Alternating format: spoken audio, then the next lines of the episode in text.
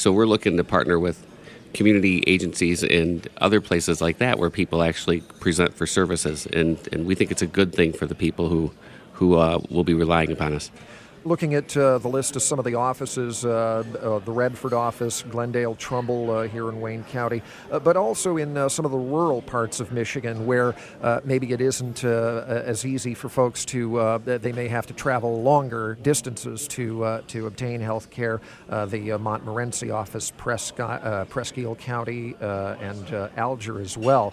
Um, you, you want to make sure that you get your people to those areas where uh, where they can best serve the people. And toward that end, as I understand it, uh, there are not going to be any layoffs as part of this move.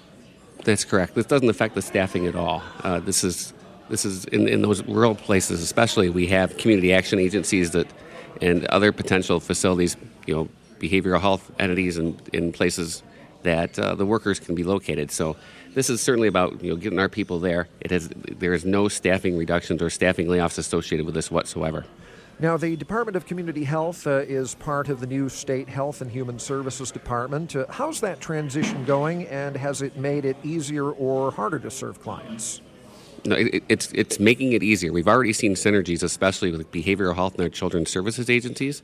As you can imagine, children who are in a situation where they're potentially abused or neglected, or children who need services in some sort of way, many times there's a behavioral health issue that can come into play, and that's just one example where uh, this consolidation helps us align those services.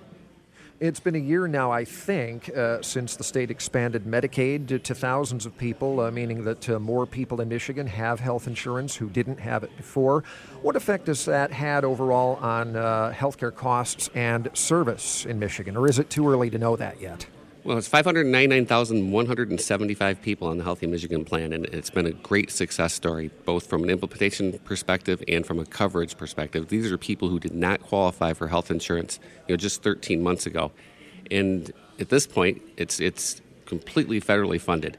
So, um, from a state budgetary perspective, uh, we have not seen any impact, um, and, and certainly we're seeing some some results with the hospitals in, in, a, in a reduction in uncompensated care, but it's too, too early to tell how that's going to play out in the long term especially since we don't know what changes, uh, if any, may be coming to the uh, Affordable Care Act, uh, which uh, uh, you know made uh, made that expansion possible, I suppose, or, or necessary, depending upon your point of view. Um, and you mentioned that it is federally funded at this point, but that's that's for a few years. Um, what what's the long-term solution uh, for sustaining that funding so that uh, people can uh, maintain that insurance, that Medicaid coverage years from now? Well, the statute at the federal level increases the state share to 10 percent um, over several years. So that's the baseline that we're looking at at this point. I think it's a great investment for our state to continue to uh, provide this coverage and provide health care. It provides a stable source for um, for these. It provides a stable source of revenue for the hospitals, and, and also make, ensures that we have better primary care. Uh, and that will really lead to better access, and it leads to better outcomes if people can have access to primary care rather than seeking services in an emergency room or at a hospital. What's the top health care issue facing Michigan right now? I think um, certainly over the last years it's been immunizations. Um, you know, we want to see increased compliance with immunizations. That's been very important and we continue to really assess how chronic disease uh, affects um, the health of our population as a whole and, and, and the costs it, it bears on the healthcare system. And we got to get ahead of that. We have to do a better job getting out in front and ensuring that people are healthier and eating better and moving around more. As far as immunizations, I think uh, it's uh, something over 90% compliance uh, right now. Uh, the, by and large, most uh, parents do get their children immunized. You have uh, fewer people who are opting out for religious or other health reasons, and it sounds like you're you're making progress on both of those numbers.